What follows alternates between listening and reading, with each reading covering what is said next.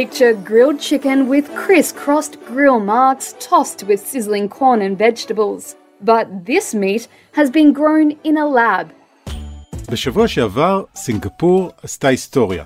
עיר המדינה הקטנה מדרום מזרח אסיה העניקה לסטארט-אפ האמריקאי Eat Just אישור למכור את התוצרת שלו לתושביה, וכך הפכה למדינה הראשונה בעולם שמאשרת מכירת בשר שנוצר במעבדה.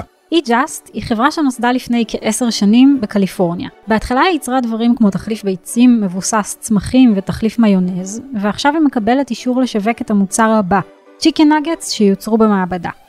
ו-E-Just היא לא החברה היחידה בתחום. מדובר באחד התחומים הלוהטים במה שנקרא תעשיית הפודטק.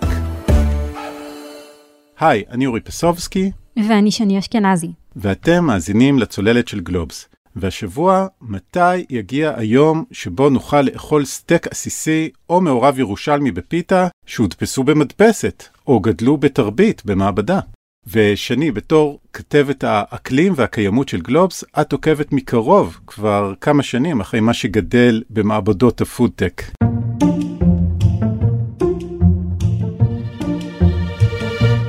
אז ההכרזה משבוע שעבר בסינגפור, למה בעצם זו הכרזה היסטורית? יש לא מעט חברות מתקדמות בתחום הזה, בעיקר בארצות הברית ובישראל דרך אגב. והנה עכשיו, לראשונה בהיסטוריה, המוצר הזה עומד להגיע לתושבים שישבו במסעדות בסינגפור שיגישו אותו בשלב הראשון. זו הפעם הראשונה שגוף רגולטורי אומר המוצר הזה, בשר שמיוצר במעבדה, הוא בטיחותי לצריכה ואתם יכולים לאכול אותו בכיף. אוקיי, ולמה זה חשוב? כמובן כי אלה מוצרים שהולכים לשנות את העולם. כמו שאתה יודע, משקי החי, שהיום הם מזינים את הציבור, גורמים לבעיות אקולוגיות הרסניות לעולם שלנו. למשל. קודם כל, אתה יודע, אורי, אנחנו צריכים להכיל הרבה מאוד אנשים, אנשים הולכים ומתרבים בעולם, והשטח נשאר אותו שטח. עכשיו, במקום שאנחנו נוכל ליישב אנשים על השטחים האלה, אנחנו לוקחים אותם ומגדלים עליהם פרות, תרנגולות, שטחי משק חי תופסים כמות עצומה של שטח. מצד שני, משהו כמו 18% מפליטות גזי החממה בעולם הן ממשק החי. עכשיו, גם חלק ניכר מאוד מהדגנים ומהאוכל שאנחנו מגדלים בכלל לא משמש אותנו, אלא משמש את משק החי. אנחנו דיברנו כל כך הרבה בשנתיים האחרונות בגלובס ובכלל על הרס יערות האמזונס, כורתים את הריאות הירוקות של העולם כדי לפנות מקום לגידול של בקר או לגידול של אוכל עבור הבקר. וזה עוד לפני שאנחנו מדברים על שחיקת אדמה במשקים חיים, ועל שימוש באנטיביוטיקה ובכימיקלים, שבסופו של דבר מגיעים לאוקיינוסים ומזהמים אותם. אוקיי, okay, אז אלה החסרונות של אה, גידול בשר למאכל בעצם, אבל יש פתרון לכאורה של לא לאכול בשר. נכון, הדבר הכי פשוט לעשות הוא פשוט להפסיק לצרוך את המוצרים האלה, לעבור לצמחונות או לטבעונות, אבל אנחנו מבינים שזה כבר לא ממש יקרה. מה לעשות, רוב האנשים בעולם בוחרים לא לעבור לטבעונות, גם אם אנחנו רואים משנה לשנה שמוכרים יותר מוצרים כאלה ויותר אנשים הופכים לטבעונים. בסוף אנחנו צריכים להודות, אנחנו לא נהפוך את רוב אוכלוסיית העולם לטבעונית, אבל מאידך, שים לב, הבשר המתורבת הזה משתמש בשטח קטן בהרבה מהמשקים החיים, בפחות משאבים, הוא נקי מאנטיביוטיקה, והוא יכול להמשיך לאפשר לבני אדם לצרוך את הבשר בלי הנזקים הנלווים. אז הנה, תראה איזה פתרון יש לנו. לא לשחוט שום פרה, אבל לגדל בשר בשטח קטן במעבדה.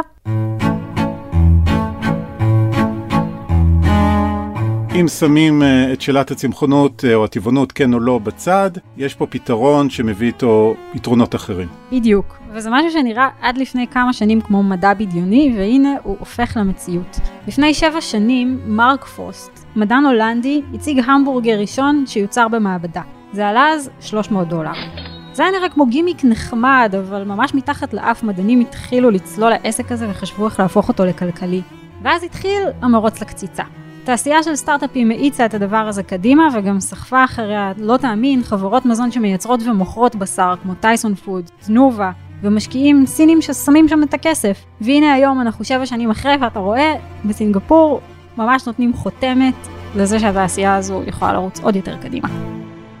כשאנחנו מדברים על בשר מתורבת או בשר שגדל במעבדה, למה הכוונה בעצם? אני מתכוונת לבשר בדיוק כמו שאתה אוכל היום בבית, רק בלי הרג של בעלי חיים ובלי זיהום של כדור הארץ. זה אומר שלוקחים תא בודד מפרה או מתרנגולת או אפילו דג ומגדלים אותו בתרבית תאים במעבדה, במקום בגוף של בעל חיים. בגלל האתגר המשמעותי, זה הרי לא פשוט, המוצרים הראשונים שאתה תראה על המדף יהיו פשוטים יותר, כמו למשל בשר טחון, וגם חלקם יהיו היברידים. יהיה בהם גם את הבשר הזה החי שגודל במעבדה, וגם חומרים מן הצומח. בטווח הארוך, המטרה היא לגדל רקמת שריר מפותחת לחלוטין ולייצר סטייק שלם במעבדה. הזכרנו קודם איזשהו סטארט-אפ מקליפורניה שקיבל את האישור, אבל יש שחקנים מאוד גדולים, חברות שחלק מהעסק שלהם זה דווקא לגדל חיות, מה להם ולבשר שמגדלים במעבדה? אני חושבת שהן מסתכלות עשר שנים קדימה, או עשרים שנה קדימה, או אתה יודע מה, אולי אפילו חמש אם אנחנו רואים את קצב ההתפתחויות בתחום, והן מבינות לאן העולם הולך. הן אומרות לעצמן, אם העולם הולך באמת לשם, אנחנו רוצות להיות שם. אנחנו לא רוצות להיות כמו חברות הדלקים המאובנים, שרואות איך העולם עובר לאנרגיה מתחדשת בזמן שהעסקים שלהם הולכים ונסגרים. אז הן משקיעות הרבה כסף בתעשייה הזאת, והן גם מבינות שנגמר השטח. יש באמת שטח מוגבל לגדל עליו את המשקים החיים. גם אם נכרות את כל יערות האמזונס, באיזשהו שלב גם זה כבר לא יספיק. וצריך למצוא פתרונות שימשיכו לאפשר לעסק שלהם להיות כלכלי. על כמה השקעות אנחנו מדברים? תראה, ברבעון הראשון של 2020, ההשקעות בחברות חלבון אלטרנטיבי עמדו על 930 מיליון דולר. זה סכום שעולה על סך כל ההשקעות ב-2019. לפי התחזיות, שוק הבשר המתורבת יבנה נתח שוק של 35% מכלל תעשיית הבשר עד שנת 2040, ויוערך בסכום של 630 מיליארד דולר. וואו. כלומר, החברות האלה שאתה מדבר עליהן, אורי, הן רוצות להיות בחזית הבמה בלי שאף אחד ייקח להן את הנתח.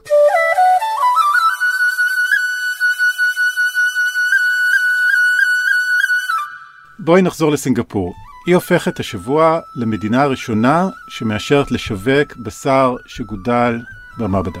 נכון, וצריך לומר שההכרזה הזו לוותה בלא מעט מתח. החברות עקבו בנשימה עצורה מי תהיה המדינה הראשונה שתיתן אישור כזה. כולל חברות ישראליות, אני מניח. אני חושבת שאולי אפילו בעיקר חברות ישראליות. יש פה תעשיית פודטק ענפה, כולל חברות שרוצות לייצר בשר מלאכותי. לפי ה-Good Food Institute, שזה גוף שעוקב מקרוב אחרי העניין הזה, ומשקיע כסף בחברות וגם במחקר ברחבי העולם, ישראל היא השנייה בעולם אחרי ארה"ב בריכוז חברות פודטק. אז התעשייה כאן קיבלה את הבשורה על סינגפור בשמחה מעולה בעצב. החברות קיוו שישראל תהיה דווקא הראשונה לאשר את העניין הזה של בשר מגודל במעבדה. ואגב, לאורך השנה האחרונה גם הסינגפורים פנו לחברות האלה ואמרו להן, תבואו אלינו, הם ניסו לגנוב לנו את התעשייה מתחת לאף. אבל רגע, תגידי משהו, למה זה משנה בעצם מי נותן ראשון את הרישיון שיווק? כי אני מניח לפחות שאפשר להפריד בין, אה, את יודעת, המקום שבו מפתחים את הבשר ואולי אפילו מייצרים אותו, לבין המקום שבו מוכרים אותו. אתה צודק, אבל ברגע שיש כאן חברות יחסית בשלות שמחכות לאישור של הרגולטורים כדי לרוץ קדימה, באה מדינה אחרת ומסמנת להם, בואו אליי, אני אריץ את החברה שלכם קדימה. אז ישראל יודעת לתת את האישורים האלה, יש לנו את שירות המזון במשרד הבריאות, mm-hmm. אבל היא, אני חושבת שאפשר לומר התמהמהה, למרות שזה, שסינגפור היא הראשונה, ובסוף זה מה שאומר שאנחנו לא נהיה המדינה לדוגמה בנושא הזה.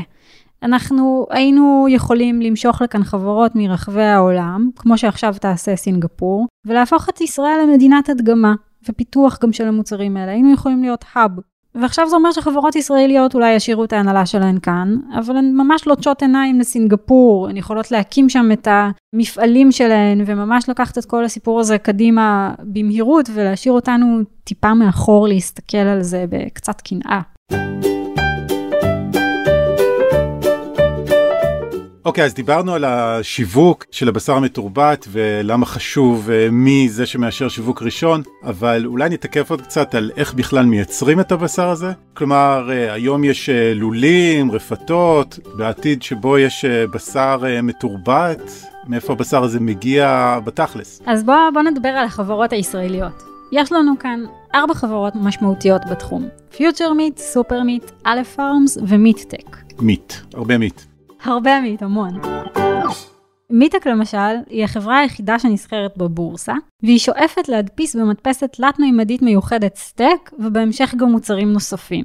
אבל היא הבינה לאחרונה שהמוצר הראשון בשוק לא יהיה הסטק שלה, ולכן ממש אתמול היא רכשה חברה שוויצרית בשם Piece of Meat, שפיתחה טכנולוגיה ייחודית לייצור שומנים מן החי מעוף וברווז במעבדה. אז היא מקווה להיות מהחברות הראשונות שיוציאו לשוק את הדור הראשון של המוצרים ההיברידיים, כלומר עוף שיש בו רכיבים של עוף אמיתי תוצרת מעבדה וגם רכיבים צמחיים. ואיך אנחנו נקנה את המוצרים של מיטטק בעתיד?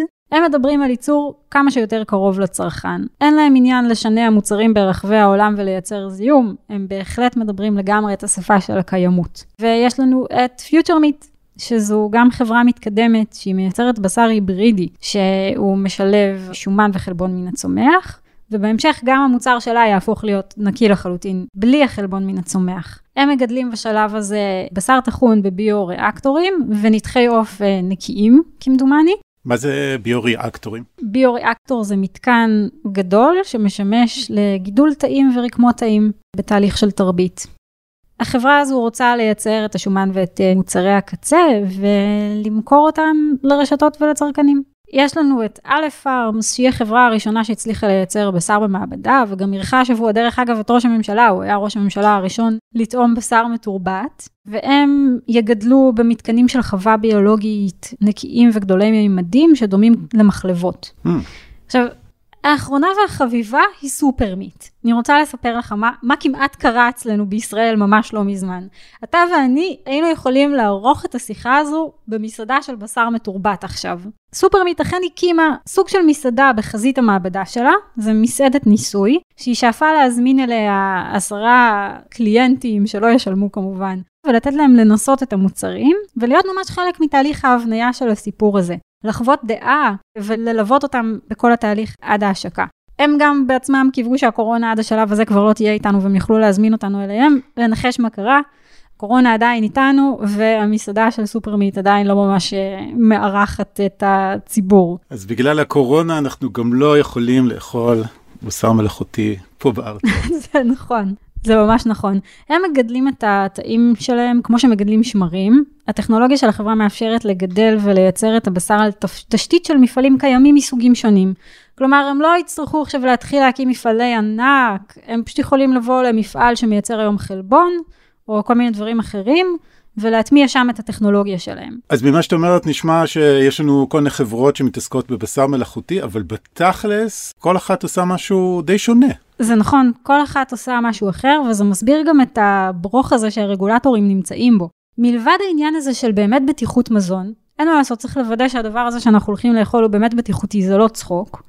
הרגולטורים אפילו לא יודעים מה לבקש מהחברות האלה. זה לא כמו תפוח, שתפוח זה תפוח. כל חברה מייצרת משהו אחר לחלוטין, בשיטה שונה לחלוטין, ואז היא מגיעה לרגולטור שרגיל לעבוד עם פרוטוקולים, והוא לא יכול לבוא ולומר לה, אוקיי, זה הפרוטוקול, תגישי את המסמכים האלה, בואי דברי איתי. אתה בונה היום בניין, אתה הולך למוסדות התכנון, אתה יודע מה אתה מגיש. כאן מגיעים לשירותי המזון ברחבי העולם, חברות טכנולוגיה שמייצרות מזון, והרגולטורים צריכים עכשיו להתחיל לשבור את הראש. וזה תהליך אה, לא, לא פשוט ודי ארוך. כן. בארץ יש לנו למשל את שירות המזון הישראלי במשרד הבריאות, שהוא מאשר מזון, אבל הדבר הזה עוד ייקח לו זמן. הם הקימו השבוע אמנם צוות מצומצם שהולך לעסוק בנושא הזה, אבל זה בהחלט צוות מצומצם אורי. אתה יודע מה גיליתי? מה גילית? שירות המזון קוצץ במשהו כמו 50% מכוח האדם שלו בתקופת הקורונה, וגם עכשיו הוא לא עובד בכוח אדם מלא, וממש לא בטוח שזו המשימה הכי חשובה שלו.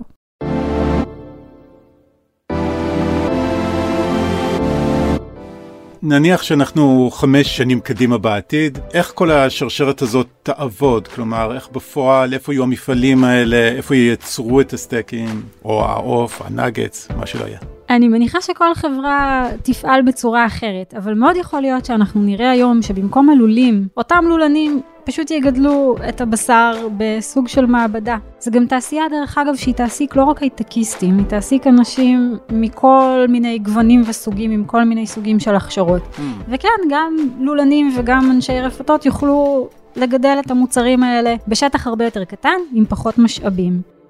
יכול להיות שאנחנו אפילו נראה ממש בקרבת המרכולים שקמים מתקנים כאלה. המתקנים האלה יהיו הרבה יותר קרובים לצרכן, הם יהיו מגוונים בצורות שונות, אם למשל יהיו מדפסות המוניות של בשר מתורבת, אפשר להציב אותן כמעט בכל מקום. יש עדיין אתגרים, דרך אגב, גם אם הרגולטורים נותנים את האישור, עדיין החברות האלה צריכות להתקדם מבחינת הטכנולוגיה, לראות איך הן מייצרות באופן המוני ומהר את הבשר הזה, וגם להוריד את המחירים שעדיין גבוהים. אבל uh, יהיו כאן יתרונות באמת שבמקום לשנע אולי מהמזונס את בעלי החיים, יגדלו אותן ממש קרוב אלינו.